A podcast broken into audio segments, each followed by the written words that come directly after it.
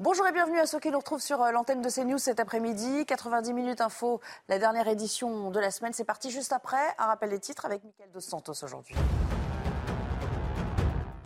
Emmanuel Macron rend hommage à Arnaud Blanc, âgé de trente-cinq ans. Ce gendarme du G I G N est décédé en Guyane lors d'une opération de lutte contre les recherches d'or illégales. Pris à partie par une bande armée, il a succombé après avoir été blessé par balle à deux reprises.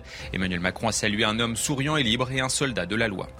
Placé en redressement judiciaire à cause de la crise Covid, le chausseur André reste en période d'observation. Le tribunal de commerce de Nanterre a estimé ce vendredi que l'entreprise dispose de capacités de financement suffisantes. André fait partie de la longue liste d'enseignes françaises confrontées à des difficultés financières.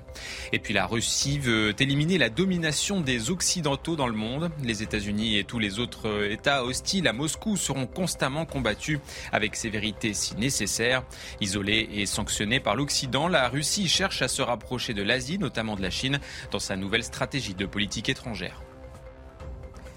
Et au sommaire de ce débat, des dizaines de rassemblements ont eu lieu devant les préfectures hier et à Paris. Un cortège sauvage a commis plusieurs dégradations en fin de soirée. Laurent Nunez, qui était notre invité ce matin, a voulu saluer la mesure des policiers dans ce nouvel épisode. Hier, il y avait une manifestation déclarée hein, qui a réuni quatre mille cinq cents personnes. Et puis à la fin, mille cinq cents personnes sont parties en déambulation sauvage dans Paris, en petits groupes, en brûlant des poubelles, en commettant aussi des exactions contre des commerces, hein, des dégradations.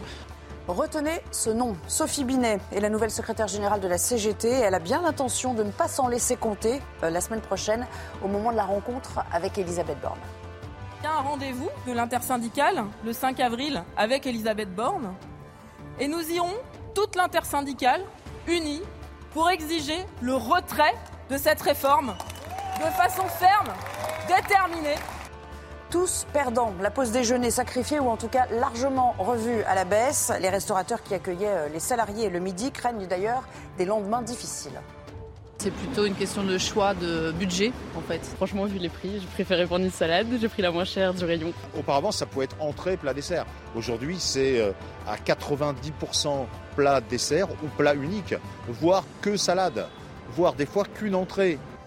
Et mes invités pour euh, euh, faire ce débat cet après-midi. Bonjour Céline Pina, je rappelle Bonjour. que vous êtes euh, essayiste, merci de nous avoir rejoints. Le retour de Jean-Michel Fauvergue, ancien patron du R N, ancien parlementaire. Bonjour Nelly. Également, merci à vous d'être là. Florian Tardif, comme chaque jour, ou presque, nous a rejoint Bonjour, pour le décryptage politique. Et puis nous accueillons sur ce plateau euh, Joseph Thouvenel, qui est directeur de la rédaction de Capital Social. Merci Bonjour. à vous d'avoir répondu euh, à notre invitation.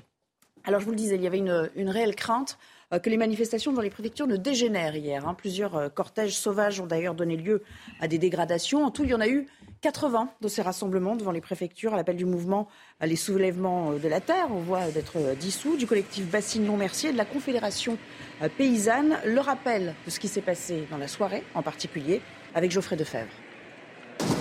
Des vélos en feu qui entravent une rue, un riverain qui éteint un feu de poubelle. Hier soir à Paris, le rassemblement largement pacifique d'environ quatre mille cinq cents personnes s'est transformé en cortège sauvage dans la capitale, entraînant plusieurs dégradations et l'intervention des pompiers. En milieu de soirée, sept personnes avaient été interpellées, selon un premier bilan de la police. À Lyon, quelques débordements également après le rassemblement pacifique. La police a utilisé du gaz lacrymogène à plusieurs reprises. Un poste de police municipale a été dégradé, des bennes à verre ont été renversées et plusieurs feux de poubelle ont été allumés. Le calme est revenu peu après vingt-trois heures. Alors la première réaction que nous avons eue sur l'antenne euh, dès les premières heures de la matinée, c'est celle de Laurent Nunez, le préfet de police de, de Paris, euh, qui, euh, qui a dressé un, un bilan de cette soirée. Écoutez. Bon, hier, il y avait une manifestation déclarée hein, qui a réuni quatre mille cinq cents personnes. Et puis à la fin, mille cinq cents personnes sont parties en déambulation sauvage dans Paris, en petits groupes, en brûlant des poubelles, en commettant aussi des exactions contre des commerces, hein, des dégradations. Moi, je ne parle pas de manifestation dans ces cas-là. Hein. Ce n'est pas déclaré, c'est... il y a des exactions de commises. Donc évidemment, les policiers interviennent. Ils le font quand même avec prudence parce qu'on avait beaucoup de jeunes hier, évidemment, même si... Une nouvelle fois, on a vu évidemment euh, des militants d'ultra-gauche à la manœuvre hein, qui dirigent ces jeunes dans les rues de Paris pour commettre des exactions. Mais on intervient évidemment avec beaucoup de prudence et de précaution. Mais on a évidemment endigué ce mouvement et on y a mis un terme assez rapidement. Et je veux saluer le travail, encore une fois, des policiers, des gendarmes et de nos BRAV-M qui étaient évidemment engagés hier soir et qui ont été très précieux pour euh, en, endiguer justement ces groupes qui étaient très mobiles et qu'il fallait récupérer de manière très mobile. Et donc euh, mmh. les motos et le déplacement en moto euh, facilitent évidemment ce maintien de l'ordre. Alors Florian Tardif, il y a pas mal de choses intéressantes dans ce qu'il dit. Euh, il, le, il le dit d'ailleurs à plusieurs reprises. Il parle de prudence, de précaution. On sent un homme qui euh, tente vraiment de, de calmer le jeu. Et puis, il parle beaucoup des jeunes également dans son propos. Oui, tout simplement parce que euh, l'exécutif a conscience que euh, si, lors de ces manifestations sauvages qui sont maintenant émaillées euh, de violence, alors là, il s'agissait euh, d'une manifestation qui avait été euh, déclarée et autorisée, mais euh, qui... Euh, comme bon nombre maintenant euh, de soirs dans la capitale, euh, se transforme peu à peu en manifestations sauvages dans d'autres rues où il y a euh, des groupes qui mettent euh, euh, des feux euh, à certaines poubelles, parfois à des véhicules ou parfois même, on l'a vu assez récemment, euh, à des, euh, des immeubles. Euh, malheureusement, qui aurait pu entraîner euh, des, des conséquences assez euh, gravissimes. On a bien noté euh, que euh, dans la réaction de l'exécutif avec les, les forces de l'ordre. On tente effectivement de mesurer euh, la, la, cette réaction tout simplement parce qu'on redoute qu'il y ait, euh, dans le cadre de ces manifestations euh, sauvages et euh, lors d'affrontements parfois avec ces manifestants, un blessé, un blessé grave, voire un mort, tout simplement parce qu'on sait très bien que dans telle, de telles circonstances, cela pourrait, euh, pourrait très bien euh, raviver certaines tensions, voire... Euh, carrément créer des scènes de, de, de chaos, et c'est ce qui est redouté par, par l'exécutif aujourd'hui, tout simplement parce que ça serait également utilisé par une partie de l'opposition euh, comme euh, un moyen pour, pour dénoncer euh, ce qui est fait actuellement par l'exécutif et certainement euh, parfois par, par certains membres des forces de l'ordre. Joseph Thouvenel, vous le rejoignez un peu dans cette analyse, c'est-à-dire euh, il y a quand même cette peur de la bavure qui est toujours là, sous-jacente, mmh. et, euh, et certains qui auraient peut-être en effet intérêt à pousser l'exécutif à la faute. Laurent Nunez a raison quand il, il rappelle d'abord que c'est une petite minorité. Euh, que même quand il parle de mille cinq cents personnes, c'est une petite minorité au sein de ceux qui partent entraînés par les autres. Euh, les mille cinq cents d'hier soir, ce n'est pas tous des militants extrême-gauche. Le problème, c'est cette petite minorité et comment elle entraîne notamment des lycéens, voire des collégiens. Euh, moi, j'y étais pas hier soir, mais j'étais à la manifestation, euh, grande manifestation syndicale, j'ai vu euh, des collégiens qui étaient là. Et donc, euh, il se laisse entraîner. On a vu qu'il y avait un gamin de quatorze ans qui avait été arrêté. Euh, s'il a été arrêté, c'est pas parce qu'il regardait les trains passer. Hein. C'est parce qu'il est... et, et ça, c'est c'est très grave. Et la responsabilité, c'est pas aux forces de police qui arrêtent, parce qu'ils essayent de faire leur travail dans des conditions très difficiles. C'est ceux qui mettent dans la tête de ces jeunes que nous sommes dans quasi-dictature, ce qui n'est pas vrai. On est en démocratie imparfaite, d'accord, mais en démocratie. Il est normal qu'on puisse discuter, qu'on puisse manifester. Il est absolument anormal de rentrer dans la violence, de s'en prendre au commerce, aux forces de police, enfin d'agir euh, par la violence, que ce soit physique ou que ce soit verbale. Et puis Jean-Michel Fauvergue, alors je me tourne vers le, le policier que, que vous fûtes, euh, il a noté, il a, il, il a mentionné son, son soutien à la BRAV-M, dont on sait que certains aujourd'hui appellent euh, à la dissolution. Euh, là aussi, c'est, ça, ça n'est pas anodin, ça n'est pas un hasard, c'est une manière de... réaffirmer que de toute façon, ce sont pour lui les hommes et les femmes de la situation. Oui, bien, bien évidemment, mais je rappelle quand même que euh, Laurent Nunez, euh, préfet de police à Paris, a été secrétaire d'État euh, au ministère de l'Intérieur, euh, et, et donc qu'il, a, qu'il arrive à embrasser un peu tous les aspects de la situation, à la fois l'aspect politique de la situation, mais aussi l'aspect opérationnel, puisque c'est un, un, un grand spécialiste aussi de la sécurité, parce qu'auparavant, il avait été directeur de cabinet du préfet de police, il avait été préfet de police à Marseille, donc c'est un homme compétent sur les deux tableaux, et évidemment, il prend en compte ces deux tableaux-là, il a raison de soutenir la BRAV-M, parce que la BRAV-M, c'est un, c'est un, un outil supplémentaire à, à ce maintien d'ordre, qui est un outil euh, très rapide pour se déplacer et pour pouvoir euh, travailler sur des manifestants qui sont... Euh, un peu partout et qui, eux, vont très vite. Je rappelle quand même qu'il euh, nous dit que c'est une manifestation de quatre mille cinq cents personnes euh, qui rapidement s'est disloquée dans le calme et il y a, y a mille cinq cents d'entre eux euh, qui ensuite ont fait une déambulation euh, c'est quand même quasiment un tiers. C'est, un tiers. C'est, c'est, c'est quand même c'est un, un tiers. tiers. Donc c'est pas un petit nombre, c'est ce que je voulais dire. Ça n'est pas un petit nombre et c'est en tout cas un, un, un, un nombre important qui, au départ... fait partie de la manifestation et est coucouné par la manifestation. Mmh. Je pense qu'il y a une complicité implicite des gens qui manifestent et qui sont de, de, d'extrême gauche avec tous ces gens euh, violents qui sont d'ultra gauche ou autres. Alors, Pour revenir à la BRAV-M, euh, et, et j'aimerais euh, votre réaction également, euh, Céline, euh, il faut dire quand même que cette fameuse méthode Nunez qui a été appliquée lors des mobilisations précédentes, elle avait plutôt porté ses fruits, mmh. avec à la manœuvre précisément euh, ces, euh, ces forces de l'ordre appartenant à, à, cette, euh, à cette brigade, enfin à cette euh, BRAV. Euh, mais depuis Sainte-Soline, tout a changé dans la perception Euh, que, ces, euh, que ces hommes et ces femmes pouvaient avoir euh, sur, sur le terrain, même si c'était là euh, des gendarmes. Il y a cette idée que maintenant la BRAV-M est là pour euh, réprimer, alors que ça s'était plutôt bien passé lorsque les cortèges euh, syndicaux étaient aussi euh, euh, à la manœuvre. Mais j'espère bien que la BRAV-M est là pour réprimer euh, quand vous avez des gens qui confondent action syndicale, manifestation politique et euh, violence délirante. C'est-à-dire qu'à partir du moment où vous attaquez les forces de l'ordre avec des armes destinées à tuer, parce que jeter un cocktail Molotov, si ça tombe sur quelqu'un, la personne s'embrase. Donc le, le, le, la volonté de tuer parce qu'on a déshumanisé celui qui était en face est réelle. Mmh. À ce moment-là, euh, non, on n'est pas dans le cadre, euh, j'allais dire, d'un... d'un de la protection des manifestants, de la protection d'une manifestation. On était dans une forme de guérilla urbaine à Sainte-Soline. Et quand vous êtes en face de gens, euh, cette ultra-gauche de Sainte-Soline, celle qui euh, jette des cocktails Molotov, qui va à l'affrontement extrêmement violent avec la police, c'est pas n'importe quoi, ce sont des gens aussi qui sont formés à ça. Ce sont des gens qui ont euh, un... un délire de, de, j'allais dire, de révolution qui passe par la violence et qui s'entraîne à maîtriser cette, mmh. enfin pas à la maîtriser, mais à la déclencher cette violence. Donc là, oui, on a besoin de gens peut-être un peu plus costauds euh, que de simples gardiens de la paix. Un petit, une petite précision peut-être sur oui, ce qu'elle je, a dit. Euh, oui, je voulais, euh, je voulais juste rajouter que euh, le, le, le, le rôle de cette BRAV-M, c'est effectivement de se déplacer, de mettre pied à terre et de faire du maintien d'ordre traditionnel une fois qu'ils ont mis à terre. C'est juste, le, euh, ils sont en moto pour se déplacer et non pas pour travailler à partir de, du, du moment où ils sont mobiles. Ça, c'est la première chose. La deuxième chose, c'est bien évidemment qu'ils sont mis en cause. C'est une stratégie de, de, de l'extrême gauche que de désarmer euh, la, la police et la gendarmerie de tous les instruments efficaces qu'ils ont.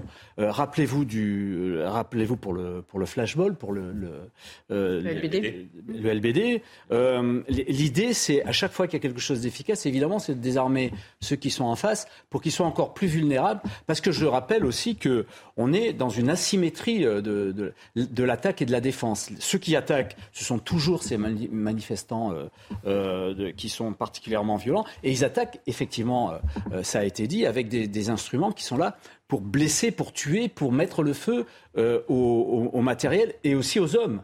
Euh, et, et à côté de, et face à ça, les forces de, de sécurité, les forces de l'ordre ont des, des moyens pour garder à distance, des moyens lacrymogènes, euh, des moyens de, de, de, de L B D, et cetera, et cetera. Donc il y a une asymétrie de ces attaques qui sont très violentes et de la défense qui reste raisonnée. Et pourtant, il y a eu deux plaintes, hein, on le rappelle, qui ont été déposées dans le cadre... Oui, il y a eu beaucoup de blessés du côté des gendarmes. Hein. Et la, la défenseur des droits aussi qui se saisit euh, de l'affaire. Donc il y aura forcément des suites. Et puis j'aimerais qu'on revienne aussi à ce, ce moment de panique. Hein, euh, hier, lorsqu'un individu s'est retranché avec une arme qui finalement euh, s'avérera être euh, factice, je vous propose d'écouter le, le témoignage d'une de ses connaissances un petit peu plus tard dans la soirée. Les manifestants, ils sont descendus de la rue du Temple, de, par l'hôtel de ville. Ils ont commencé à cramer les poubelles en bas de chez nous. Euh, notre, notre collègue, il n'a pas apprécié, donc il est sorti avec son extincteur pour éteindre la poubelle. Et maintenant, les manifestants, ils l'ont pris à partie. En mode, si t'éteins les poubelles, t'es un facho d'après eux. Ça veut dire, ils sont venus euh, beaucoup, euh, ils ont commencé à courir vers lui. Lui, il a pris peur. Il avait un petit truc factice sur lui qui fait juste du bruit. Il l'a sorti, il a tiré en l'air pour leur faire peur et c'est tout. Ils ont, nous, ont, nous, nous ont confinés dans notre, dans notre magasin. Ils ont bloqué la rue et tout. Ils ont essayé de le faire sortir, mais lui... Lui, en fait, lui, euh, il comprenait pas ce qu'il avait fait de mal en soi. Pour lui, il était en mode autodéfense. Il disait, moi, je suis pas armé, tout ça, j'ai pas de problème et tout. Et au final, euh, bah là, ça a duré un petit peu longtemps, le temps de parler avec lui. Après, il s'est rendu, hein, calmement. Joseph Thouvenel, on voit que tout, ce, tout cela entraîne finalement des situations qui deviennent un petit peu hors de contrôle. Au fond, il faudrait pas qu'on en arrive à une société qui, euh, qui se barricade, qui a peur, qui, euh, qui crée des... des... Il ne faudrait pas qu'on en arrive à, à créer des psychoses. Est-ce que, est-ce que vous, mais, mais, vous pensez que, à ça ce aussi? Ce que font ceux qui... Euh... L'extrême gauche, là, parce que c'est, c'est eux qui sont en question. Euh, ils provoquent violemment, ils attendent la répression, ou ils attendent ce qu'on voit avec des gens euh, qui prennent peur. Euh, manifestation de la semaine dernière, il y a une supérette qui a été attaquée violemment. Ce n'est pas du tout les syndicats qui défilaient, qui ont au contraire essayé d'éviter. Mais quand une bande violente, et on risque d'avoir des réactions de gens qui prennent peur, qui réagissent violemment, et c'est tout ce qu'ils recherchent. créer des tensions dans la société, pas du tout apaiser, pas du tout régler les problèmes sur et le fond. Il y a fond. tout un quartier qui a vécu un peu retranché pendant deux heures, hein, et, hier et, soir quand même. Et c'est très très dangereux, cette fracturation de la société, mais il y a une responsabilité à la fois d'une partie des médias, euh, qui ont l'air de, de mettre toujours en avant ceux qui font la violence en retrouvant toutes les excuses de la terre, et puis une responsabilité aussi. Moi j'ai été frappé il y a déjà plusieurs mois, mais c'est l'enchaînement, de voir quelqu'un comme Sylviane Agazinski, qui était interdit de prendre la parole dans une faculté. Et on voit comment on commence à interdire à quelqu'un de prendre la parole. Euh, François Hollande aussi a été interdit de prendre la parole. On est d'accord, on n'est pas d'accord. Et on voit l'enchaînement, puisqu'on nous dit « la violence paye, j'interdis de prendre la parole, la parole, alors la violence va payer dans la rue ». En fait, la violence, elle ne paye jamais, elle n'amène que la loi du plus fort, qui n'est pas forcément la loi du plus juste, même rarement. Effectivement, on en revient au discours tout à l'heure de Laurent Nunez, c'est-à-dire qu'ils sont en manque d'arguments et ils cherchent, en attisant comme cela euh, les policiers ou une partie de la population, à pousser à la faute, faute qui pourrait servir ensuite d'argument pour eux-mêmes euh, pouvoir continuer ce mouvement dans la rue. Et le justifier. Euh, et la réforme dans tout ça. Il y a juste un, oui. euh, quelque chose que je trouve très intéressant, c'est qu'aujourd'hui, l'argumentation, par exemple, d'une partie de la gauche sur Sainte-Soline, c'est de dire « mais il n'y avait qu'à ne pas envoyer de policiers, il n'y aurait pas eu de policiers ». Ça, c'est l'argument Mélenchon. Et, et, ce mais serait devenu une balade dans les champs. Voilà, c'est quand même assez hallucinant. Mmh. C'est-à-dire qu'aujourd'hui, la faute de cette violence qui a été déclenchée par une extrême gauche ultra déterminée, est mise sur le dos des, des policiers, alors que s'il n'y avait pas eu de police, on aurait dit, mais enfin, euh, vous êtes complètement dingue de ne pas faire votre travail de, de simplement... Non, mais de fait, s'il n'y avait pas eu de police, il y aurait, y aurait eu le saccage des bassines, parce que c'était quand même l'objectif aussi. Et l'installation d'une ZAD. Et l'installation d'une ZAD, en plus. Mélenchon, qui a été condamné pour violence, pour des faits de violence, face à la à violence verbale, hein, face à la police et face, au, et, et face à des magistrats, rappelons-le, et ne l'oublions jamais. Et la réforme dans tout ça, donc je vous le disais, il y a un sondage du Figaro euh, montrant que le soutien à la mobilisation euh, demeure élevé, puisque c'est de l'ordre de soixante-six pour cent, même si on sent que le mouvement risque de se radicaliser. Voyons les enjeux avec Clémence Barbier. Moins de monde dans les cortèges, mais un soutien au mouvement de contestation contre la réforme des retraites qui ne faiblit pas. Selon un sondage au Doxa Backbone Consulting pour le Figaro, cinquante-neuf pour cent des Français pensent que le mouvement va perdurer, mais avec la crainte de le voir se radicaliser. Dans ce contexte social tendu depuis plusieurs semaines, les Français attendent un geste du président, notamment celui d'organiser un large remaniement ministériel en changeant la première ministre pour soixante et un pour cent d'entre eux. Pour cinquante-huit pour cent des sondés, une décision radicale s'impose, celle de dissoudre l'Assemblée nationale pour organiser de nouvelles élections législatives. Enfin, seuls vingt-deux pour cent des Français estiment qu'un remaniement ministériel serait nécessaire, mais sans changer de Premier ministre. Dans ce conflit social, certains protagonistes tirent leur épingle du jeu. C'est le cas de Laurent Berger. Le secrétaire général de la C F D T bondit de vingt points dans les sondages et atteint cinquante-huit pour cent d'opinion favorable. Quand Emmanuel Macron perd dix points, il est crédité de vingt-trois pour cent de bonne opinion. On risque d'y arriver au sentiment de lassitude, c'est-à-dire que si ça se radicalise, ça va glacer une partie de l'opinion. Alors, évidemment, si les violences d'ailleurs perdurent, c'est ce que recherche d'ailleurs euh, peut-être une partie du pouvoir. Parce que, dit, tout le monde y a pas, intérêt, j'allais dire, voilà, ça profite à tous. L'extrême gauche y a intérêt parce que eux, ce qu'ils veulent, c'est mettre le bazar. Et du côté gouvernemental, s'il y a le bazar, on peut dire je suis parti de l'ordre. Et rien ne sera réglé sur le fond. Ce qui est intéressant, c'est de voir que des gens dans les syndicats qui sont dits réformistes, il y a la C F D T, mais il y a aussi la C F T C et la C G C, voire F O, euh, qui sont des gens plutôt paisibles et qui disent « mais avançons, euh, continuons à travailler sur le sujet », globalement, les Français sont derrière. Ça, c'est très intéressant, parce que quand on regarde pour les salariés, alors c'est encore plus massif. Peut-être que ça, ça va être la porte de sortie. On verra si le gouvernement arrive à s'en saisir. Parce qu'on va sans doute en reparler, mais du côté de la C G T, ça se radicalise fortement. Ce sera notre deuxième partie, en euh, effet. Oui. On est à un point de bascule, là ? Tout à fait. On est à un point de bascule, tout simplement parce que lorsque l'on regarde les chiffres, il y a deux chiffres qui sont intéressants dans ce sondage. Euh, premièrement, le chiffre euh, concernant le soutien de la population euh, au mouvement contre la réforme des retraites. On est aux alentours de soixante-six pour cent, ce qui équivaut quasiment au chiffre euh, donné euh, par ce même sondage, qui est montré actuellement à l'écran, de cinquante-neuf pour cent de la population qui craignent que le mouvement, qui craint que le mouvement de, de contestation ne se radicalise. C'est-à-dire qu'on est quasiment au même point entre une partie de la population qui craint cette radicalisation du mouvement et cette même partie de la population peut-être qui soutient toujours la réforme. Donc effectivement, il peut y avoir un point de bascule. Dans quelques semaines, ça pourrait s'inverser. C'est-à-dire qu'effectivement, ça pourrait s'inverser. C'est-à-dire que du fait d'une crainte accentuée d'une radicalisation du mouvement, le euh, soutien de la population faiblit de jour en jour. J'aimerais qu'on s'intéresse, et c'est un point intéressant qu'il, qu'il, qu'il, qu'il soulève, à l'exécutif. On a beaucoup dit dans les semaines passées que, que, qu'Emmanuel Macron peut-être visait une forme de, de pourrissement. Il pourrait, d'une certaine manière, parvenir à cet objectif, oui, malgré, mais... malgré lui, mais bon, avec quelques, des événements qui, qui servent plutôt sa cause. Bah, il... Il connaît très bien les gens à qui il a affaire en face et il sait très bien qu'il n'y a pas d'alternative politique possible. Il n'y aura jamais une, une entente entre d'un côté euh, le R N et de l'autre côté L F I. Donc finalement, son, mena- son pouvoir n'est pas menacé. Il n'y a pas de sortie politique par le haut.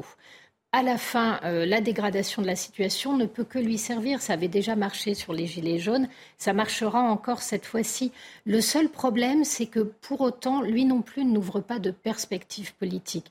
Donc, il y a après une résignation des personnes, mais euh, sur une logique de frustration sociale évidente qui promet euh, non seulement des explosions extrêmement violentes, mais... On constate aujourd'hui qu'il y a quelqu'un qui a une dynamique politique, c'est Marine Le Pen. Elle est en train d'enfoncer complètement Mélenchon euh, dès qu'on a des sondages en termes d'image. Et euh, quand il y a eu une projection en disant « Tiens, si là, maintenant, on faisait une dissolution, qu'est-ce qui se passe ?» Vous avez Renaissance qui perd six points. Euh, cinq ou six points. Et euh, les seuls qui gagnent, c'est elle le R N aussi, qui, ouais. qui, qui gagne le même nombre de points. Mmh. Donc on a un vrai souci, c'est que la seule dynamique est à l'extrême droite et qu'à laisser pourrir la situation, euh, on sert de marchepied euh, à Marine Le Pen, ce qui quelque part, quand on veut laisser son nom dans l'histoire, euh, ne peut pas être une belle fin de mandat. Jean-Michel Fauvergue. Ce qui, ce qui évidemment, euh, et j'embraye sur ce que dit Céline, ce qui évidemment... Euh, rend impossible, quant à présent, la dissolution, ou alors pas raisonnable, la dissolution de l'Assemblée nationale. Je ne pense pas, c'est à titre personnel, je ne pense pas que cette, euh, cette cartouche que les Français ont, ont développée dans leur sondage soit une cartouche opérante pour l'instant. Mmh. Changement de gouvernement, c'est autre chose. Euh, on verra. Mais ce que je voulais vous dire, c'est que euh, je ne pense pas que le, le, le gouvernement et le président de la République cherchent le pourrissement. Euh, euh, en fait, ils sont sur leur, ils sont sur leur, leur tendance, ils sont sur... sur leurs évolutions euh, et ils restent dans, dans, dans ces évolutions-là. Non, ils attendent mise, de voir ce qu'il y a. C'est de constater qu'il n'y a aucune proposition à l'heure actuelle de la part de l'exécutif. Bien sûr. Plutôt que pourrissement, peut-être qu'on pourrait parler d'une, si vous n'aimez pas le terme, d'une forme de résignation. D'ailleurs, ce qui serait intéressant, c'est de voir à l'issue de, du rendu de la décision du, du Conseil constitutionnel, donc le quatorze avril, yes. si derrière... il y aura une forme de tassement hein, euh, en disant bon bah voilà c'est la fin des haricots, le, le jeu est plié, oui. euh, arrêtons la contestation. Mais non mais c'est, c'est, c'est possible. C'est ça, possible. Qui, c'est ça qui est cherché, je pense. Ouais, c'est effectivement. Conseil constitutionnel, ça peut être la porte de sortie. Moi je crois pas du tout qu'il va tout annuler en disant c'était pas le, le c'était pas comme ça qu'il fallait faire. Pas, mais ils peuvent retirer du texte de loi ce qui n'est pas directement lié au problème du budget. Et dans ces cas-là, ça le vide d'une partie. Ça donnerait peut-être l'occasion au pouvoir de dire bah écoutez.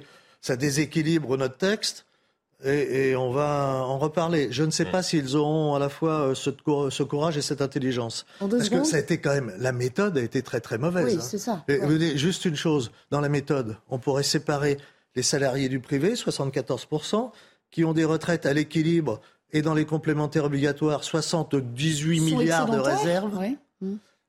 Et le public et le parapublic qui est structurellement déficitaire. Déjà, je, je sériais les problèmes. Mais il y a une France à deux niveaux déjà quand même. Je pense que peu importe la Est-ce décision que cette du Conseil constitutionnel... La flexibilité, elle, elle est là du côté de l'exécutif, quoi qu'on l'en dise. Et mercredi, il n'y aura pas de proposition sur la table. Moi, je pense que peu importe la, la, la décision du Conseil constitutionnel le quatorze avril prochain, on sera confronté à une crise ou une autre. C'est-à-dire que soit le Conseil constitutionnel décide de censurer une partie du texte, et à ce moment-là, cela pourrait euh, alimenter la crise sociale qui perdurerait dans le temps, soit il censure tout le texte, et effectivement, il peut y avoir une crise sociale qui euh, euh, faiblit dans les semaines à venir, mais à ce moment-là, ça entraîne une crise politique, tout simplement, parce que ce projet défendu euh, pendant des semaines par le gouvernement aura été totalement censuré par le Conseil constitutionnel. On s'arrête quelques secondes et puis on reviendra pour parler aussi de ce qui va se jouer en milieu de semaine prochaine, puisque à la C G T, on rebat les cartes avec euh, l'arrivée euh, d'une première femme à la tête de euh, la centrale syndicale, en l'occurrence Sophie Binet. Son portrait qui sera dressé d'ailleurs par Éric Deribatène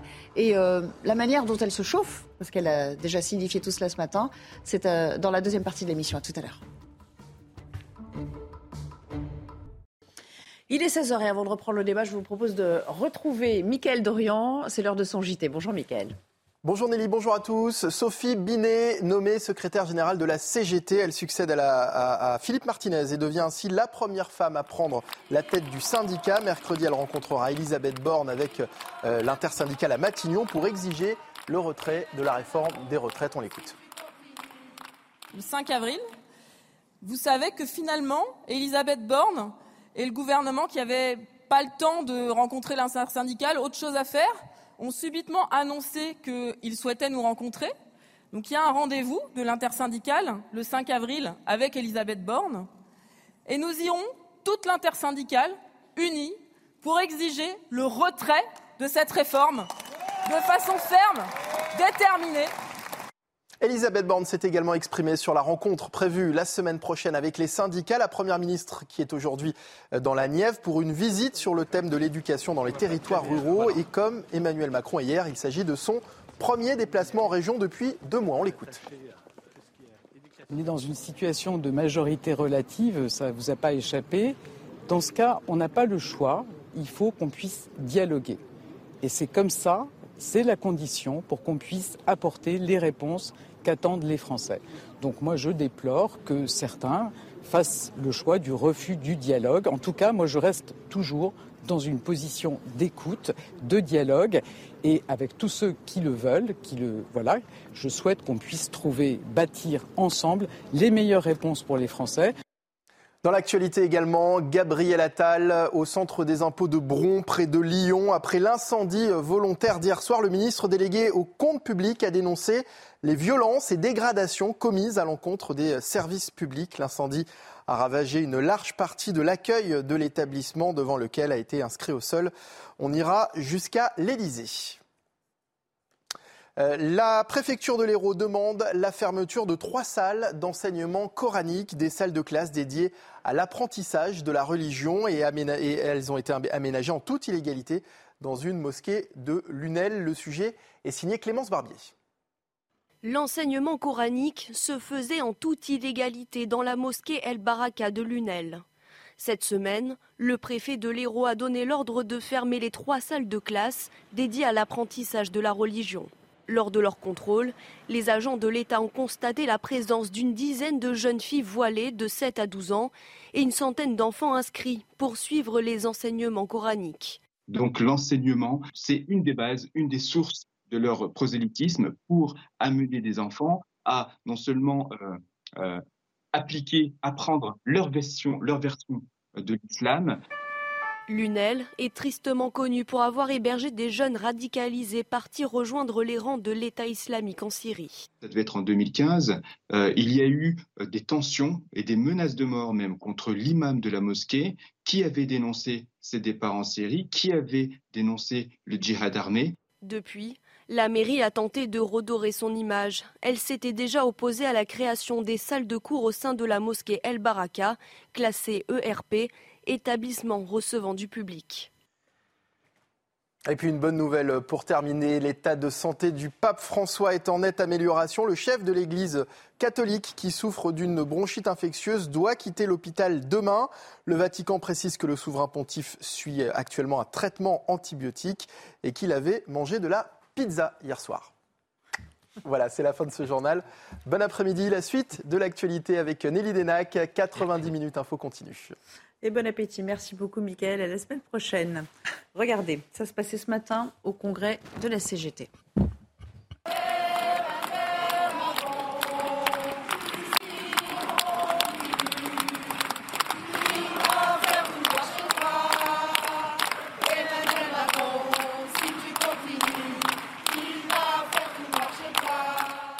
Cette femme en vert au milieu de, de, de la foule sur l'estrade, c'est la nouvelle secrétaire générale de la C G T, élue ce matin. Elle s'appelle Sophie Binet. Euh, bonjour Éric Deribatène. Alors bonjour. Sophie Binet, c'est un peu l'outsider quand même hein, de ce congrès. En tout cas, on ne l'attendait pas euh, forcément. C'est la première femme aussi, ça mérite d'être souligné, qui prend la tête de la centrale syndicale. Quel est son parcours jusqu'ici ? Alors, déjà, vous l'avez entendu chanter. Hein, elle a dit euh, « Macron, si tu ne nous écoutes pas, on coupera le si courant continues, chez toi. Voilà, » Si tu continues, il fera noir chez, chez toi. toi. Voilà. Alors, si vous voulez, bon, j'ai suivi ce matin. Euh, elle était très fatiguée parce qu'elle a dit « Je n'ai pas dormi depuis quarante-huit heures ». Donc, vous voyez, elle a s'est excusée de faire un discours assez court. C'est vrai que c'est pas commun, mais c'est même pas courant du tout, puisqu'il n'y a jamais eu de femme euh, à la tête de la C G T. Donc, c'est une première. Et l'autre surprise, c'est que personne ne l'attendait. Elle n'est pas connue. On, euh, Philippe Martinez espérait euh, mettre euh, Marie Buisson, finalement, qui a été mise en minorité parce que euh, on s'est rendu compte que Martinez ne faisait pas du tout l'unanimité. Il y a eu des, des, des, des pertes de cartes d'adhérents hein, pendant son, son mandat, même si après c'est revenu avec les mouvements de grève. Mais euh, l'homme n'a pas plu, l'homme a créé des divisions et donc il ne savait plus pour qui voter. Alors Marie Buisson, d'abord, elle représente la C G T cadre, ingénieur technicien. Alors Sophie Binet, du coup. Euh, pardon, euh, Sophie oui. Binet, vous avez raison, avec tous les noms, là je vais... Bon, mais... C'est pas grave, mais nous, on, on vous voilà, suit, vous on vous lâche suivi, pas. Sophie Binet, elle représente les cadres, elle représente les techniciens, elle représente les ingénieurs. Elle a été euh, membre de l'U N E F, le syndicat étudiant. Euh, c'est vrai qu'elle n'a pas du tout le, le look métallo, hein, vous avez vu, elle n'est pas euh, dans la chimie, dans la sidérurgie, euh, c'est pas la gros bras. Euh, souvent, on dit à la C G T, il y a eu des... C'est pas sexiste, des, des, disons. Des per... euh, non, mais il y a eu des personnalités. Vous savez que c'est important, les personnalités, quand vous avez eu Henri Krasuki avec son béret hein, et qui avec, avec sa gouaille. Ensuite, vous avez eu, c'est vrai, Martinez avec ses moustaches qui étaient... Euh, oui, bon, enfin, voilà, c'est un signe des, c'est un signe des temps qui changent. Mais, euh, ouais. ça, ça compte, ça compte quand même, puisque même, c'est, c'est pas une, une c'est blague. C'est plus la C G T de papa, ça on a c'est compris. C'est vrai, mais c'est aussi, il ne faut pas oublier, euh, tout à l'heure, hein, Sophie Binet qui a dit, euh, Philippe Martinez, c'est vrai, avec ses moustaches, a fait venir des adhérents. Ouais. Euh, vous voyez, bon.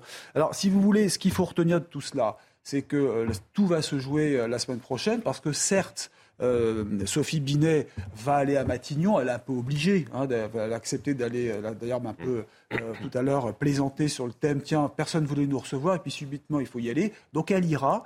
Euh, la terre syndicale, elle continue certes d'exister, mais euh, jusqu'à quand ? Voilà, c'est vraiment le grand point d'interrogation, jusqu'à quand ? Parce qu'il ne faut pas oublier que la médiation, c'était le mot utilisé par Philippe Martinez, et là je vous laisse la parole, et que médiation, il n'en sera plus question dans le futur. En tout cas, elle n'a pas tardé à dire de quel bois elle comptait se chauffer, hein, mm-hmm. par rapport à ces discussions euh, qui auront lieu mercredi prochain. Un petit extrait de ce qu'elle a dit un peu plus tard.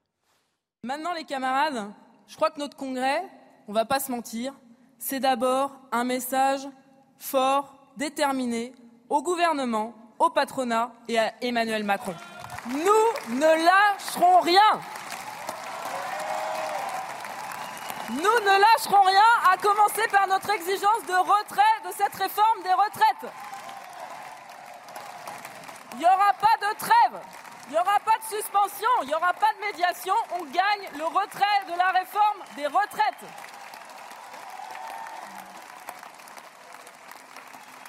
On ne reprendra pas le travail tant que cette réforme ne sera pas retirée.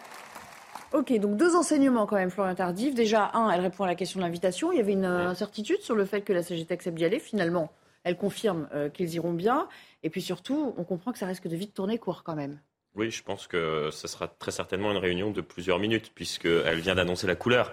Il n'y aura aucune médiation possible avec le gouvernement. On exige le retrait de la réforme. Or, Elisabeth Borne s'est exprimée ce matin lors d'un déplacement dans la Nièvre, premier déplacement de la Première ministre en deux mois, et elle a très clairement expliqué que si elle restait dans une position de dialogue, certes, la porte est ouverte, on ne peut pas faire de pause, je la cite, lorsqu'un projet de loi a été voté. On comprend que ces deux positions sont irréconciliables et que, effectivement, oui. euh, cette réunion risque de tourner court. Alors justement, on l'écoute, Elisabeth Borne, lors de ce déplacement. Dans une situation de majorité relative, ça ne vous a pas échappé. Dans ce cas, on n'a pas le choix. Il faut qu'on puisse dialoguer. Et c'est comme ça, c'est la condition pour qu'on puisse apporter les réponses qu'attendent les Français. Donc moi, je déplore que certains fassent le choix du refus du dialogue. En tout cas, moi, je reste toujours dans une position d'écoute, de dialogue, et avec tous ceux qui le veulent, qui le voilà, je souhaite qu'on puisse trouver, bâtir ensemble les meilleures réponses pour les Français. Céline Pina, elle a beau jouer la carte de l'apaisement, au fond, elle ne dit rien sur l'agenda. C'est précisément ce qu'on lui reproche depuis plusieurs jours maintenant, d'entretenir cette espèce de flou. C'est comme si vous receviez quelqu'un à, à votre table sans préciser quelle sera la nature du menu ou sans demander s'il y a des allergies euh, autour surtout, de la table. Euh, j'allais dire, jouer la carte de l'apaisement, c'est donner quelque chose, donner au moins un certain cutus aux gens qui vous ont mis en accusation. Et quand vous dites « je reste ouverte au dialogue », donc vous vous positionnez comme quelqu'un qui est injustement euh, brocardé par des gens à qui elle a toujours laissé la porte ouverte, c'est un mensonge éhonté. Et on ne peut pas commencer une, une discussion d'apaisement par un mensonge aussi éhonté. Donc c'est une bêtise, une bêtise gratuite, elle n'en a pas besoin. Euh, son calme et son intelligence pourraient lui permettre de, de donner un autre discours. Donc elle n'est pas plus ouverte au dialogue que ne l'est euh, Sophie Binet. Mais Sophie Binet a peut-être plus d'excuses, dans la mesure où on voit très bien ce qui s'est passé.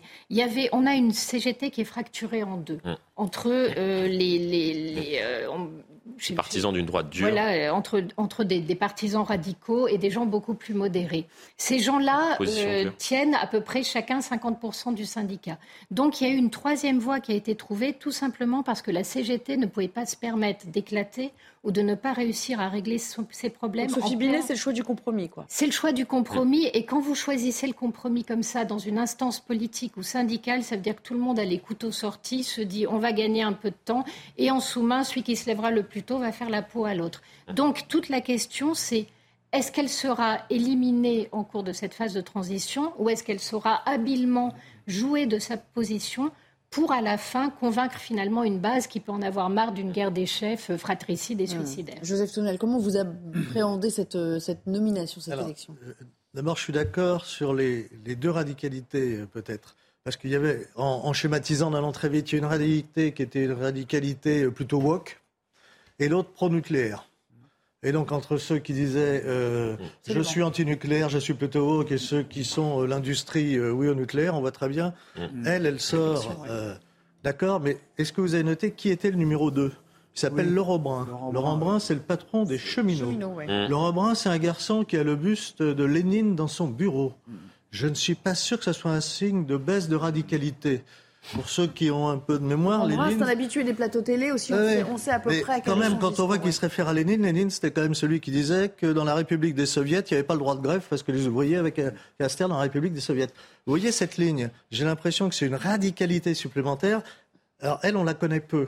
Sans doute qu'elle n'est pas dans cette radicalité, mais on va voir le rapport de force à l'intérieur, et je ne suis pas sûr que ce soit elle qui ait vraiment le rapport de force. Jean-Michel Fauvergue, sur euh, cette, euh, cette nomination, ça vous a surpris ? Euh, ah ben, ce choix, euh, vous connaissiez un peu le personnage ? Je pense que ça, que ça a surpris tout le monde parce qu'elle est sortie du chapeau et c'était, elle n'était pas citée dans les, mmh. dans les concurrentes. Mais est-ce qu'elle euh, peut déjà être sur un, une forme de siège éjectable ? C'est-à-dire que peut-être que bon, ce, alors, ce mandat, euh, si on peut l'appeler ainsi, euh, tournera vite court ? Ce qui a été dit est tout à fait vrai, c'est-à-dire que elle, c'est la... C'est la candidate qui a réussi à, à, à rassembler à la fois les uns et les autres, c'est-à-dire qu'elle a fait un, elle a fait un grand écart facial. Il faut être souple des adducteurs dans, dans, dans, dans ces moments-là. Mais euh, après, on va passer à autre chose. Qu'elle aille, euh, qu'elle aille euh, devant Elisabeth Borne, devant la Première ministre, en disant euh, « je vais réclamer le retrait », moi, moi je ne suis pas surpris parce que elle est, elle est euh, dans, dans le cadre...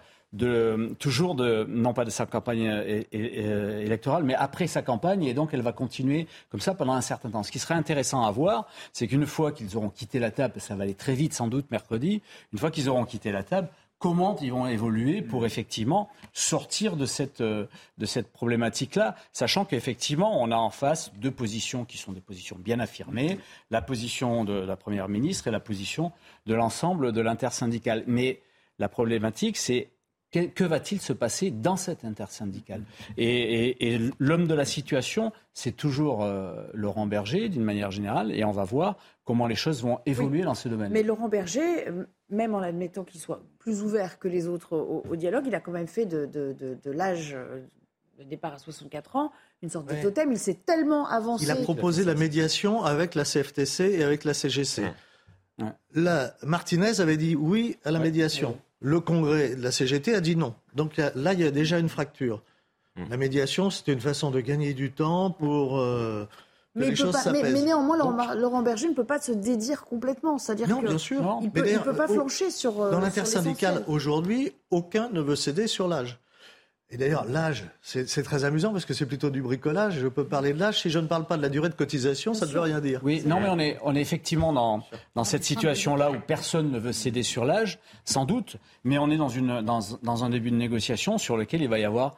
Une négociation, c'est ça, des avancées des, des uns et des autres. Oui, mais... On va voir comment, comment on va travailler. Au, au, moment, au moment, je le rappelle, où la, par exemple un pays comme la... Comme, la, comme l'Espagne, vient de voter sa réforme des retraites en maintenant la retraite à soixante-sept ans. Oui. Donc, mais euh, combien d'années de cotisation c'est... Combien d'années de cotisation trente-huit, trente-huit années de cotisation, c'est ça aussi euh, qui euh, renforce euh, l'action des euh, syndicats. Non, mais... C'est-à-dire que, par exemple, aucune avancée concrète n'a été réalisée pour les jeunes travailleurs, ceux qui ont débuté entre seize et vingt ans, qui doivent travailler pendant, euh, qui doivent cotiser pendant quarante-quatre ans. quarante-quatre ans. Oui, le problème d'Elisabeth Borne aussi, c'est que, enfin, euh, si on l'a bien compris ce qu'elle disait ces derniers jours, avec les petits messages subliminaux qu'elle envoyait, c'est qu'elle elle, elle a plutôt en tête d'avancer sur les questions du travail, euh, oui, euh, de l'emploi. Euh, et c'est pas du tout la ligne des syndicats aujourd'hui. Eux, ils ne veulent parler que de retraite, en fait. Et après, elle peut ça, mettre... Ça dépend ce qu'on met dans le travail. La grande, la grande question, c'est si elle met sur pause, comme le demande la C F D T. Je, je doute que ce soit le cas. Enfin, ou alors Olivier Dussopt n'est pas du tout au diapason avec, euh, avec bah, sa première même ministre. Ce matin, elle a ah, très sûr. clairement expliqué mmh. dans son déplacement à la Nièvre, on ne peut pas faire de pause lorsqu'un projet de loi a été voté. Bon, on va écouter Olivier Dussopt qui euh, parlait de cette invitation qui avait été lancée. Vous savez, on ne l'avait pas vu depuis un certain temps d'ailleurs.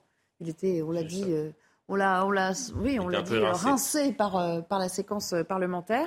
Euh, regardez, il dit clairement, on ne va plus revenir dessus. Mmh. Nous devons inviter euh, toute l'intersyndicale. Il n'a échappé à personne qu'un un des syndicats les plus importants, c'est intersyndicale, euh, la C G T tient un congrès avec euh, des débats autour de, de sa ligne, de son orientation. Donc pour l'heure, vous n'avez pas de réponse nous, de la nous C G T verrons, nous verrons d'ici euh, la semaine prochaine. Personne n'interdira à personne de, de parler de quoi que ce soit. Et nous, nous avons euh, un certain nombre de sujets qui sont des sujets d'actualité, j'allais dire brûlants d'une certaine manière. La, la réforme des retraites en est un. Nous avons des désaccords, nous le savons. Nous avons aussi euh, d'autres sujets qui peuvent être abordés, même si, je le répète, nous sommes sur la question des retraites, dans un temps qui fait que le débat parlementaire est derrière nous. Nous attendons oui. tous la décision du Conseil constitutionnel. Nous avons une loi qui est votée, que On nous parler, souhaitons oui, évidemment oui. mettre en œuvre. Et, et il ne faut pas ni sous-estimer euh, les, les, les désaccords qui, qui subsistent, c'est une évidence, euh, ni vouloir les effacer. Il faut simplement euh, peut-être saisir cette occasion, si cette réunion se tient comme l'a, l'a proposé la Première ministre, oui. pour euh, renouer un contact euh, et euh, voir sur quoi et comment il est éventuellement possible d'avancer. Alors, re- Alors vous notez qu'il dit le temps parlementaire est passé, donc il ferme la porte, et puis il revient à cette notion, on en parlait tout à l'heure, de vote. Il y a eu un vote. Là aussi, euh, voilà, les avis divergent. C'est, c'est contestable le, le, le terme même de vote quand même. L'Assemblée nationale n'a jamais voté sur ce texte. Voilà, voilà c'est tout. Donc on peut dire euh, l'éligibilité du quarante. Mais ce qui est intéressant, euh, je trouve d'abord... Euh, rappelez-vous le lundi de Pentecôte qui a été retiré du Code du travail comme jour férié par Jean-Pierre Raffarin. C'est la même majorité qui l'a rétabli. Donc quand un texte est voté, dix-huit mois après, c'était tellement le souk qu'aujourd'hui vous ouvrez le Code du travail, l'année de Pentecôte férié. Mm-hmm. Il avait été retiré, la même majorité. Et puis, euh, moi ce que je trouve intéressant, c'est qu'ils nous disent, voilà, euh, on va demander aux organisations syndicales de rouvrir les débats. Mais les organisations syndicales, il y a aussi l'organisation syndicale patronale. Mm-hmm. Ils sont d'accord pour ouvrir les débats. Le gouvernement a dit, on va regarder le partage des bénéfices, ce qui semble être une bonne idée. Le MEDEF a déjà répondu, le Route Bézieux a répondu en disant « Mais attendez, le partage des bénéfices, on vient de trouver un accord avec les organisations syndicales à l'exception d'une. On ne va pas remettre sur la table ce qu'on vient de signer. » Oui, donc ils veulent ouvrir un chantier qui a déjà été euh, plus ou oui, moins et achevé. Puis, et puis, il ne faut pas oublier qu'il euh, y a le patronat qui, légitimement, euh, a son mot à dire. C'est vrai qu'on entend très peu le MEDEF le dans pat... toute cette séquence, oui, quand même. Absolument. D'ailleurs, euh, je vous très invite à écouter ce week-end l'hebdo de l'Écho. On a un patron qui, qui en parle, qui est membre du MEDEF. Hein, ce rendez-vous à quinze heures quinze dimanche. Mais c'est vrai que, franchement, le MEDEF a été euh, assez prudent, disons. C'est vrai qu'il n'a pas pris trop position, mais à sa décharge, il n'a pas été consulté non plus par, euh, par le gouvernement. Et Emmanuel Macron ne les a pas reçus non plus. Vous savez, c'est un peu ce, cette, cette partie. Euh, les organisations euh, représentatives, c'est syndicales et patronales, elles sont deux. C'est elles qui gèrent, je vous le rappelle, Agir Carco, oui. qui est l'autre pilier de la retraite et qui marche très bien. cinq bah, milliards de... Oui, et curieusement, pour la retraite de base, comme on l'appelle, celle de la sécurité sociale, celle qui est en cause aujourd'hui, personne ne s'exprime. Les syndicats n'ont pas été écoutés à l'époque, par, ou peu par Matignon et pas du tout par le, par le président de la République. Quant au, quant au MEDEF, le patronat, aussi, il est absent. Et n'oubliez pas qu'il y aura des élections le six juillet prochain. élection du futur président du MEDEF. Et là, ça va être chaud aussi, parce que qui va oser prendre la parole et mettre sur la table les vrais sujets chauds, la productivité, la relance de l'industrie, euh, le coût de, des retraites aujourd'hui, l'aspect financier. Ça, ce sont des sujets. C'est celui qui s'en emparera qui sans doute gagnera l'élection du MEDEF. Florian, juste, juste un mot sur, euh, sur l'agenda euh, d'Elisabeth Borne la, euh, la semaine prochaine. Est-ce qu'on sait d'ailleurs comment cette réunion avec l'intersyndicale va s'articuler? C'est-à-dire qu'elle les reçoit tous en même temps, puisqu'on évoquait le MEDEF à l'instant. Elle les reçoit... C'est ce qu'a annoncé euh, Sophie Binet euh, mmh. tout à l'heure, c'est que l'ensemble de l'intersyndicale se réunira euh, donc, mmh. avec Elisabeth Borne la semaine prochaine. Ce sera mercredi euh, prochain, donc ils vont y aller ensemble pour pouvoir rencontrer donc la première ministre. Mais avant cela, on rappelle qu'en début de semaine, il y a d'autres rendez-vous qui sont prévus à l'agenda de l'exécutif avec les partis. Elisabeth Borne, effectivement, en parallèle, a envoyé plusieurs invitations aux chefs de groupe parlementaires et aux chefs de parti, notamment de l'opposition, et les chefs de parti et de groupes parlementaires du P C, de L F I et d'Europe Écologie Les Verts ont décliné l'invitation. Donc Elisabeth Borne va recevoir uniquement les chefs de parti et groupes parlementaires de l'opposition, donc L R, R N. Céline, un petit commentaire sur cette dissociation et, et le jeu aussi joué par le, le R N qui est souvent accusé par les autres oppositions d'être trop consensuel avec l'exécutif dans toute cette En fait, euh, le... La, la question, c'est que les Français, eux, se moquent éperdument de la réception de ces chefs de parti à l'Élysée. Pour eux, ce n'est pas là que la, le problème se pose, ouais. ce n'est pas que la, que la bataille se pose. Ce qui est symbolique, c'est la réception de l'intersyndicale. Et ce qui était essentiel pour l'intersyndicale, on est dans le symbole, ils ne pouvaient pas arriver les uns après les autres, même en disant qu'ils défendaient des, des, des positions communes, parce que leur force aujourd'hui dans la négociation, c'est justement d'apparaître unis. Donc, euh, symboliquement, ils ne pouvaient aller euh, qu'en groupe. Après, qu'est-ce qu'il y a réellement à négocier avec euh, la partie gauche de l'hémicycle ? Rien, vous avez une L F I qui est en pleine dérive. Et finalement, la seule chose intelligente à faire, c'est d'attendre que la dérive de L F I plombe suffisamment la gauche pour que les autres particules euh, qui forment la NUPES aient intérêt, elles, à se détacher et à proposer une autre méthode et un autre positionnement. Donc, c'est pas bien grave ce qui se passe au niveau des, des, des partis. C'est pas là-dessus, de toute façon, qu'il y a un récit ou un narratif à, à écrire. Un mot juste sur la mobilisation qui est prévue. Euh, on va se projeter encore un peu plus loin. Le six avril, hein, euh, ce sera... Le jeudi. Un jeudi. jeudi. Merci. Le lendemain. Au lendemain de la réunion de l'intersyndicale. Ça peut revigorer les troupes. Ça peut... C'est-à-dire que s'il ne se passe rien et que, qu'Elisabeth Borne ferme vraiment la porte à... à tout ce qui lui est demandé, et au retrait, euh, sans doute, mmh. ça peut un petit peu euh, relancer... Ces mobilisations, euh, mobilisation. Elles sont toutes très importantes. Elles sont un peu tassées, hein ? Ça se tasse, ce qui est normal, parce que les gens euh, vont pas sortir. Ceux qui perdent leur salaire vont pas continuer à perdre du salaire. Et puis sortir, en plus, l'intelligence syndicale fait qu'on met en grève les transports en commun le jour où on dit aux gens de venir sur Paris. Pour ceux qui sont en banlieue, en grande banlieue, ça pose quelques compliqué, difficultés, mais ouais. c'est sérieux, hein, pour venir et pour repartir. Mmh. Euh, maintenant, on verra comment ça va se passer le mercredi. Euh, l'enjeu pour le gouvernement, c'est s'il y a claquage de porte en disant on n'a rien obtenu, il reste droit dans les bottes, ça risque de remettre euh, un euro dans la machine, hein, et de faire plus de monde qui, en colère, ressort. Mais il ne faut pas se leurrer non plus, même s'il y a beaucoup de monde, c'est significatif, hein, c'est très important. La typologie, c'est plutôt les gens qui peuvent aller dans la rue. C'est peu les salariés des petites entreprises ou des T P E, qui, des P M E qui sont... Voilà, c'est les plus grosses. Ce qui ne veut pas dire que dans les P M E, dans les T P E, les salariés ne soient pas très mécontents. Il ne faut pas juger uniquement sur la mobilisation dans la rue, qui est un outil pour mesurer, mais bien regarder ce qui se passe et ce qui se dit dans les entreprises, y compris avec l'accord de chefs d'entreprise qui disent euh, faut arrêter. Et dans le privé, ils disent on n'a pas de problème de retraite dans l'immédiat. On a même des excédents, hein, vous l'avez dit, cinq milliards de derniers excédents, celui d'avant c'était deux milliards et quelques, des réserves. Donc on pourrait prendre le temps de réfléchir. Et si on veut pousser le cynisme un petit peu plus loin, on n'oublie pas, parce que moi j'aime beaucoup regarder les calendriers, il y a les vacances de Pâques qui arrivent. Et ça aussi, d'un point de vue, du point de vue de l'exécutif, ça peut sonner un peu le glas de la mobilisation. En tout cas, l'interrompre pendant une durée oui, et, et, et aussi assez conséquente. Et l'intersyndicale, puisque souvenez-vous ce qui s'est passé lors des précédentes vacances en février. L'intersyndicale ouais. avait conscience de ce calendrier et avait justement planifié des mouvements de grève importants dans les transports en tenant compte justement des vacances pour ne pas impacter trop fortement les Français, tout simplement parce que se joue dans cette bataille, la bataille de l'opinion, la bataille de l'opinion qui est en train, pour l'instant, d'être gagnée par les syndicats, mais jusqu'à quand ? Et ils ont bien conscience qu'il faut conserver euh, cette opinion, que l'opinion reste dans leur camp s'ils veulent justement continuer de faire pression sur l'exécutif. On s'interrompt quelques minutes et puis on revient pour notre troisième partie. Il sera question de, d'immigration. Euh, dix pour cent de la population qui vit en France est immigrée. On mettra euh, cette euh, statistique en, en comparaison, en contrepoint de ce qui se peut pratiquer dans les années soixante soixante-dix. On se projettera aussi vers euh, ce qui était censé être une des réformes phares d'Emmanuel Macron, mais qui est quand même largement compromise, à savoir le texte sur l'immigration précisément tout à l'heure. De retour avec vous dans quatre-vingt-dix minutes Info. Le débat va reprendre juste après un rappel des titres avec Michaël Dos Santos à nouveau. L'un des sites de l'université de Bordeaux a été débloqué ce matin par les forces de l'ordre. Occupé depuis le vingt et un mars, deux cents opposants à la réforme des retraites ont été délogés sans heurts. Des barricades et d'importantes dégradations matérielles ont été constatées à l'intérieur des lieux. L'Italie bloque le site internet ChatGPT, robot star de l'intelligence artificielle. Les autorités transalpines craignent des fuites de données et déplorent l'absence d'un système pour vérifier l'âge des utilisateurs. OpenAI a vingt jours pour respecter les règles européennes. L'entreprise fondatrice de ChatGPT risque jusqu'à vingt millions d'euros d'amende. Et puis les joueurs russes et biélorusses seront les bienvenus à Wimbledon. Les organisateurs du tournoi de tennis britannique ont accepté leur participation, à condition qu'ils n'expriment pas leur soutien à la russes et qu'ils ne reçoivent pas d'aide financière des deux pays. Une décision jugée immorale par le chef de la diplomatie ukrainienne.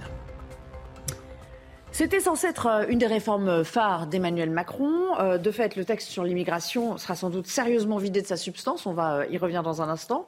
Mais il y a aussi ces données statistiques qui donnent un éclairage, un panorama sur ce que représente aujourd'hui la part de l'immigration dans notre, dans notre pays. C'est dix virgule trois pour cent de la population qui vit en France qui est immigrée. C'est le résultat d'une étude menée par, par l'INSEE, tout à fait officielle. Précision, elle porte sur l'année deux mille vingt et un, donc ça commence à, à dater un tout petit peu. Ce chiffre, si on veut le mettre en contrepoint de ce qui se pratiquait en, en dix-neuf cent soixante-huit, est de six virgule cinq pour cent à l'époque. C'était la part des immigrés euh, en France. Euh, regardez comment cela a évolué. Alexis Vallée, Geoffroy Defebvre. Selon le dernier rapport de l'INSEE, six virgule neuf millions d'immigrés vivaient en France en deux mille vingt et un, soit dix virgule trois pour cent de la population. Parmi eux, trente-six pour cent ont acquis la nationalité française depuis leur arrivée. En dix-neuf cent soixante-huit, les immigrés représentaient six virgule cinq pour cent de la population. À l'époque, l'immigration de travail fonctionnait à plein, la croissance de l'économie française était de l'ordre de quatre à cinq pour cent par an, et c'était donc l'économie qui tirait l'immigration. Aujourd'hui, ce qui tire l'immigration, c'est d'une part l'immigration étudiante, et d'autre part, le maintien de l'immigration familiale à un niveau élevé. Il y a cinquante ans, ils venaient majoritairement d'Europe du Sud. Aujourd'hui, près de la moitié des immigrés sont originaires d'Afrique, dont deux millions du Maghreb.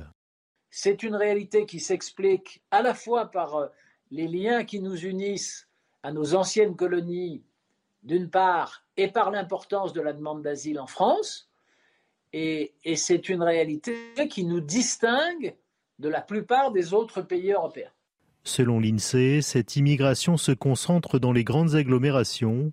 vingt pour cent de la population parisienne est immigrée et trente-deux pour cent en Seine-Saint-Denis. Florian Tardif, alors certes, le changement de pays d'origine est assez notable, mais le ratio est-il beaucoup plus important finalement que dans les années soixante ?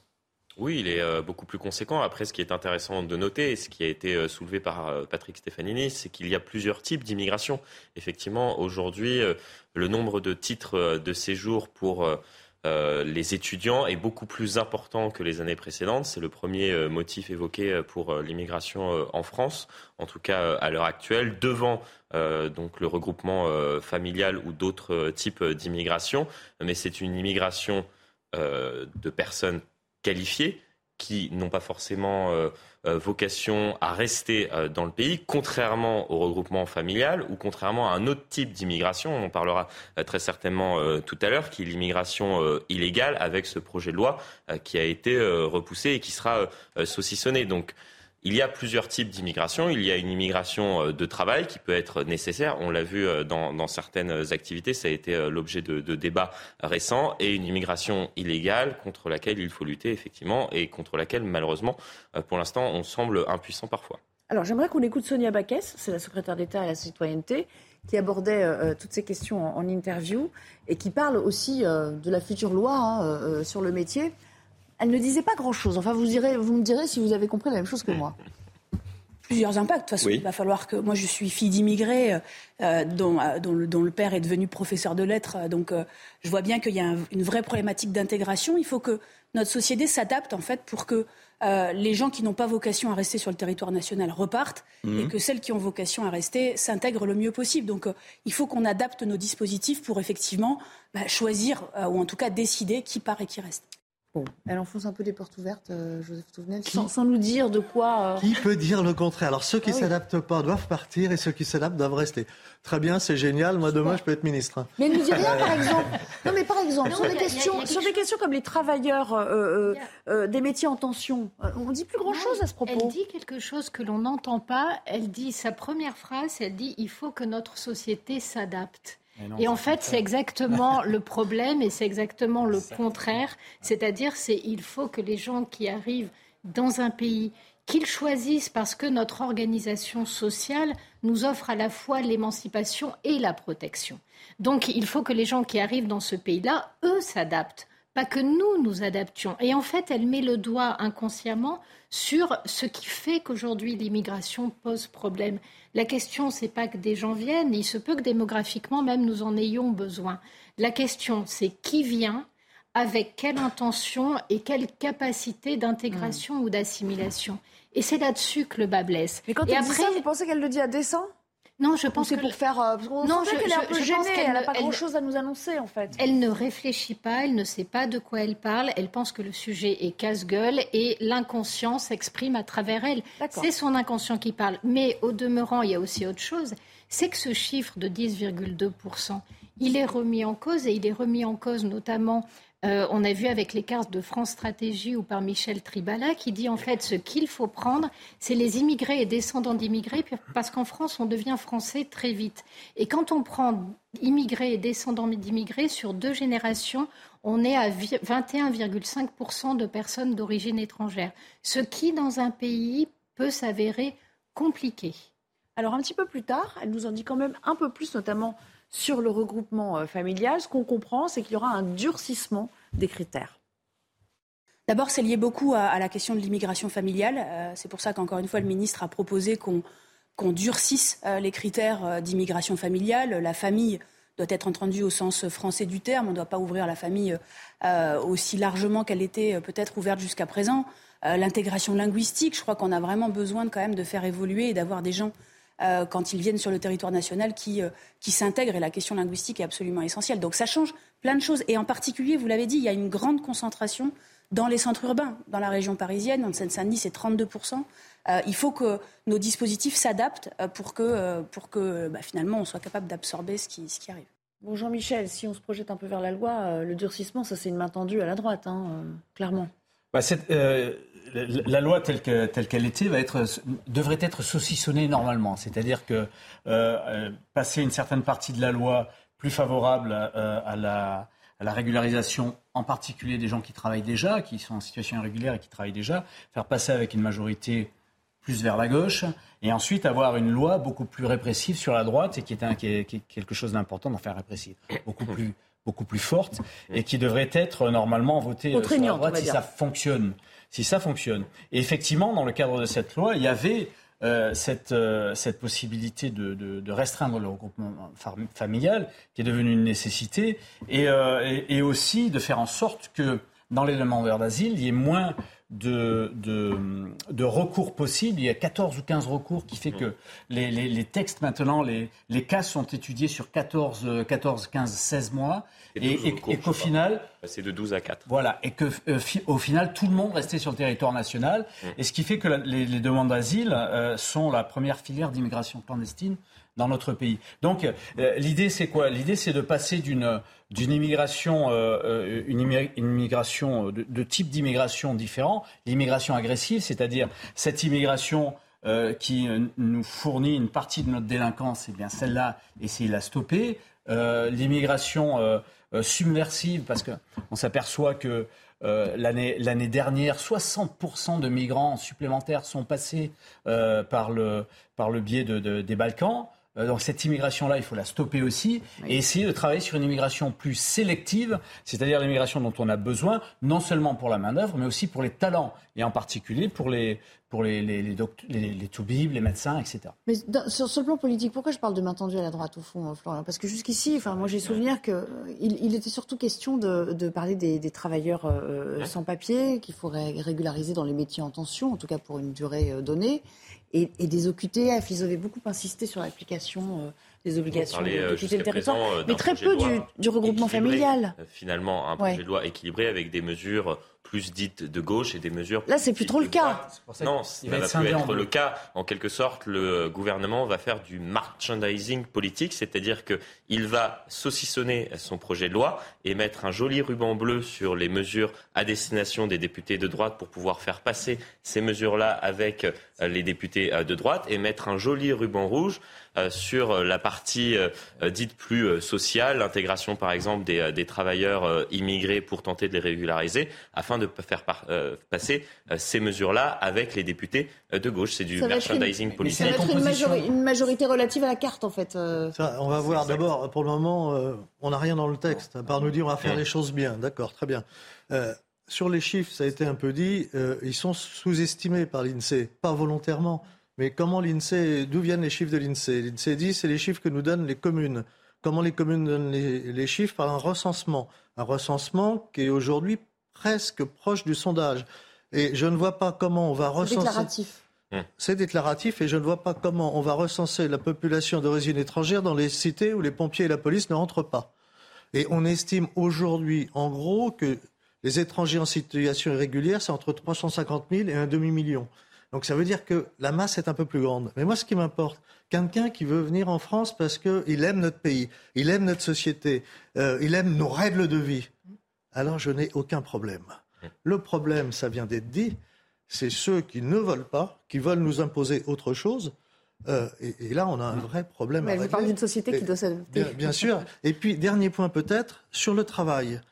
Euh, attention, quand on dit euh, on va faire venir des gens qualifiés, parfait, mais si je prends les gens qualifiés des pays qui en ont besoin pour se développer, comment ces pays vont, se, qualifier, quand même, hein. vont se développer ? Et ça, c'est un gros problème. Hein. Nous, on a besoin de médecins parce oui. qu'on refuse de les former, mais je pense que les Algériens, les Tunisiens... Les... Il ne faut pas créer on un appel d'air supplémentaire. Ouais. Justement, en parlant, en parlant de la Tunisie, on va avoir... Très un... rapidement, hein, si vous voulez. Oui, alors très rapidement, on va avoir un très très gros problème, problème d'immigration. Vous savez qu'en Tunisie... ça va pas si bien que ça, et que les, les, le, le gouvernement tunisien est en train de, de chasser ces immigrés. Ces immigrés, on prévoit une, une vague, il est prévu une vague de neuf cent mille personnes, neuf cent mille personnes qui viendraient de Tunisie euh, sur, sur les côtes européennes, pas forcément que chez nous. Donc il y a urgence à régler ce problème-là aussi, et c'est ce qu'on appelle une immigration submersive.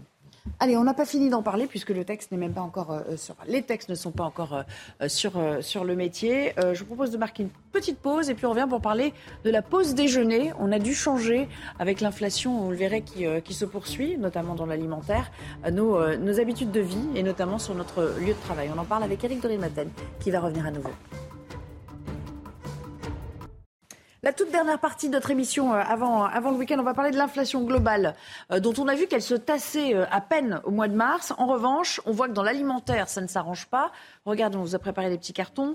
Plus trente et un pour cent pour ce qui est des viandes surgelées, plus trente pour cent lorsque on parle de, de plats préparés. Donc autant vous dire que ça fait quand même une sacrée différence dans le budget des Français.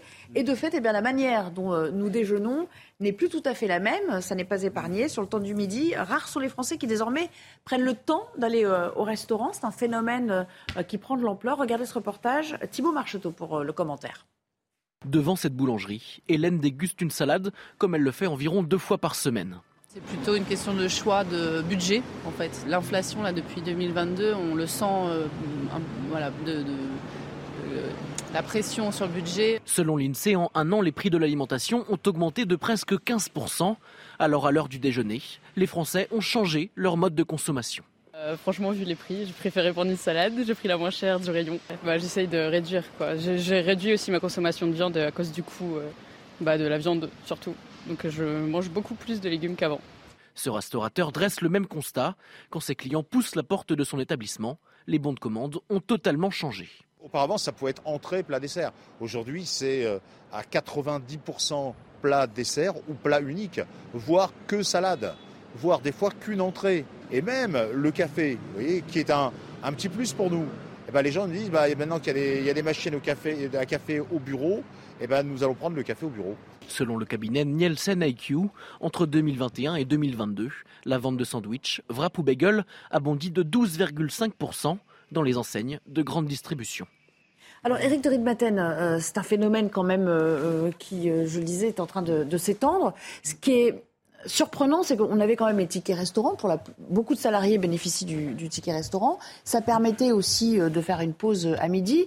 Or, ces tickets restaurants, sans doute qu'ils sont aussi employés à faire les courses, tout simplement, alimentaires aujourd'hui. Oui, c'est pas nouveau, hein. C'est vrai que ça existait déjà. Il y a beaucoup de personnes qui les gardaient pour... pour... Mais l'inflation étant passée par là, ça. ça a dû s'accentuer quand même. Moi, ce que je retiens de tout cela, si vous voulez, c'est que je regarde les chiffres, hein. On nous dit en mars, l'inflation était de seulement cinq virgule six pour cent. Vous voyez, c'est vrai qu'elle ralentit un peu. Mais quand vous regardez les, les produits alimentaires, je ne parle même pas des, des produits industriels que vous montrez là, les produits alimentaires frais, d'une manière générale, plus seize virgule six pour cent. Donc vous imaginez, alors je parle en rythme annuel, s'il faut comparer mars deux mille vingt-deux à mars deux mille vingt-trois, hein, ça ne s'est pas passé du jour au lendemain. Et donc, ce que disait euh, Dominique Schlelcher, le, le président du Système U, c'est qu'on se serre la ceinture, et là on voit vraiment aujourd'hui une baisse des achats dans les magasins. Il y a vraiment une vraie baisse, on se serre la ceinture, on fait attention au porte-monnaie. Et puis, comme vous le dites, il y a des habitudes de consommation qui évoluent. J'ai reçu tout à l'heure l'étude de C H D Expert Data, c'est, c'est sur les professionnels. Le snacking, vous savez ce que c'est le snacking? C'est un mot anglais, c'est le snack, c'est ce qu'on mange rapidement, le grignotage qu'on mange rapidement à midi. Donc on en voit de plus en plus dans les bureaux des personnes qui montent leur plat, leur petit plat dans du carton. Et puis vous voyez qu'aujourd'hui, numéro un, pizza. À midi, plus trente-sept pour cent de progression. Si vous regardez la période deux mille dix-neuf à deux mille vingt-deux, hein, je, l'année deux mille dix-neuf par rapport à deux mille vingt-deux, progression de trente-sept pour cent de, de, des pizzas à midi. Deuxième chose, le burger, plus vingt-deux pour cent. Et troisièmement, le kebab, plus onze pour cent. Rendez compte, c'est les trois plats. C'est pas super en matière de santé publique, aujourd'hui. Ça, il faut le dire. Alors, je ne dis pas pour la santé ce que ça représente, ouais. Parce que, bien sûr, c'est, c'est très mauvais de manger des pizzas tous les jours. Hein, et ce ne sont pas des bonnes pizzas, en plus. Quoi. On espère enfin, que ça n'arrivera pas trop vite dans les cantines de Mais nos voilà, enfants non plus. Qu'est-ce que ça vous inspire, euh, ces, ces habitudes? ça, ça commence à... On a dit, voilà, l'inflation, va falloir s'habituer. Elle va finir par régresser, mais là, ça commence à être du temps long quand même. Il y a l'inflation, les chiffres ont été rappelés, hein, mmh. La viande plus trente pour cent, mais les ouais. pâtes plus vingt, les conserves plus dix-huit, donc c'est pas neutre. Il y a des habitudes avec le Covid, il y a eu des habitudes qui ont été prises. Exactement. Pour ceux qui avant sortaient, allaient prendre un plat ou deux au restaurant, mais ils ont pris d'autres habitudes, normal, de se faire livrer des pizzas par exemple. Mmh. Euh, et tout à l'heure, je voyais euh, quelqu'un qui lui vend des pizzas, les livre pas, me disait cette semaine, ça a été une semaine noire. C'est-à-dire qu'on voit que les gens désertent les cafés, les restaurants, euh, et cetera. C'est sans doute prix et changement d'habitude. Euh, les deux se conjuguant, ben, on voit que dans nos restaurants... Ce qui est un peu dommage parce que c'est un art de vivre à la française qui se perd. Mmh. Ça veut dire aussi que les liens euh, amicaux, sociaux, qui se faisaient dans ces lieux de convivialité sont en train de se distancier et ça c'est dommage. Il faut penser à, tout, à tous les aspects. Et ça peut avoir des conséquences politiques importantes puisque très régulièrement depuis le début des débats sur la réforme des retraites, on entend parfois des membres du gouvernement demander aux Français de faire des efforts. Faire des efforts dans une période dite stable, lorsqu'on n'en fait pas déjà à côté, ça peut être entendable. Faire des efforts lorsque les Français quotidiennement doivent renoncer parfois à certains produits, font déjà des efforts. Et on parle aujourd'hui euh, des courses où il y a de plus en plus de Français et on les voit tous. Et parfois, certains d'entre nous, euh, nous sommes nous-mêmes confrontés à cela, c'est-à-dire que nous renonçons à certains produits dus à une augmentation de ces mêmes je crois produits que tout le monde ici, qui a flambé. En faisant ses courses, commence à regarder les prix de toute ah bah façon. Bien évidemment, il y a quand aussi on voit impact... l'huile d'olive à douze euros parfois sûr, à la bouteille, ça fait réfléchir. C'est... Il y a un impact aussi terrible, on ne l'a pas encore mentionné, sur les restaurateurs, parce que alors, eux, c'est carrément hein un manque à gagner. Il y en a qui se sont spécialisés dans les restaurants proches des, euh, des grands ensembles de bureaux, euh, proches des entreprises, et ceux-là, ils faisaient tous leurs chiffres à midi quand même. Oui, après, euh, il faut regarder les prix aussi. Ah, C'est-à-dire c'est que assez rapidement, quand vous, euh, au, au, quel que soit finalement le salaire que vous ayez, il y a un moment où aller au restaurant, c'est un luxe, mm-hmm. euh, y compris à midi. Donc, mm-hmm. vous pouvez le faire de temps en temps. Euh, par exemple, si votre boîte va payer le déjeuner parce qu'il se trouve que vous ramenez un client, ou... mais vous tout seul ou avec vos collègues, ben, euh, ça se discute vraiment. Et l'autre chose dont on ne parle pas, c'est la multiplication, le retour de la gamelle. Autrement dit, des plats que les gens préparent chez eux Euh, il se trouve qu'en général, on a de quoi faire réchauffer ou euh, une salle oui, dans laquelle oui, on peut manger. Donc la convivialité, là, pour le coup, mmh. reste présente mmh. entre collègues de bureau. Donc la vraie question, c'est euh, quelle économie nouvelle doit être mise en place ?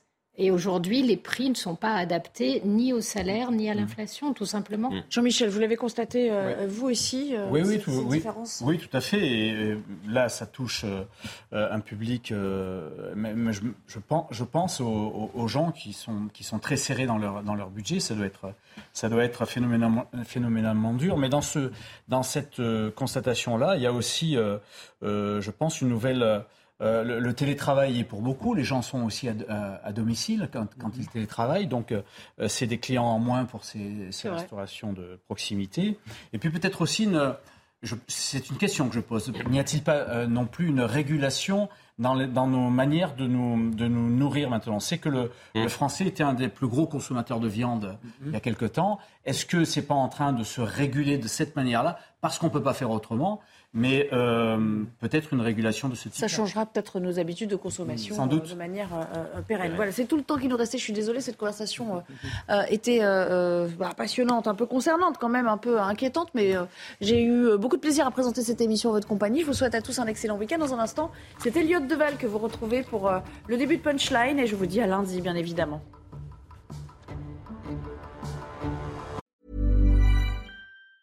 Planning for your next trip? Elevate your travel style with Quince. Quince has all the jet-setting essentials you'll want for your next getaway, like European linen, premium luggage options, buttery soft Italian leather bags, and so much more. And is all priced at fifty to eighty percent less than similar brands. Plus, Quince only works with factories that use safe and ethical manufacturing practices. Pack your bags with high-quality essentials you'll be wearing for vacations to come with Quince. Go to quince dot com slash pack for free shipping and three sixty-five day returns.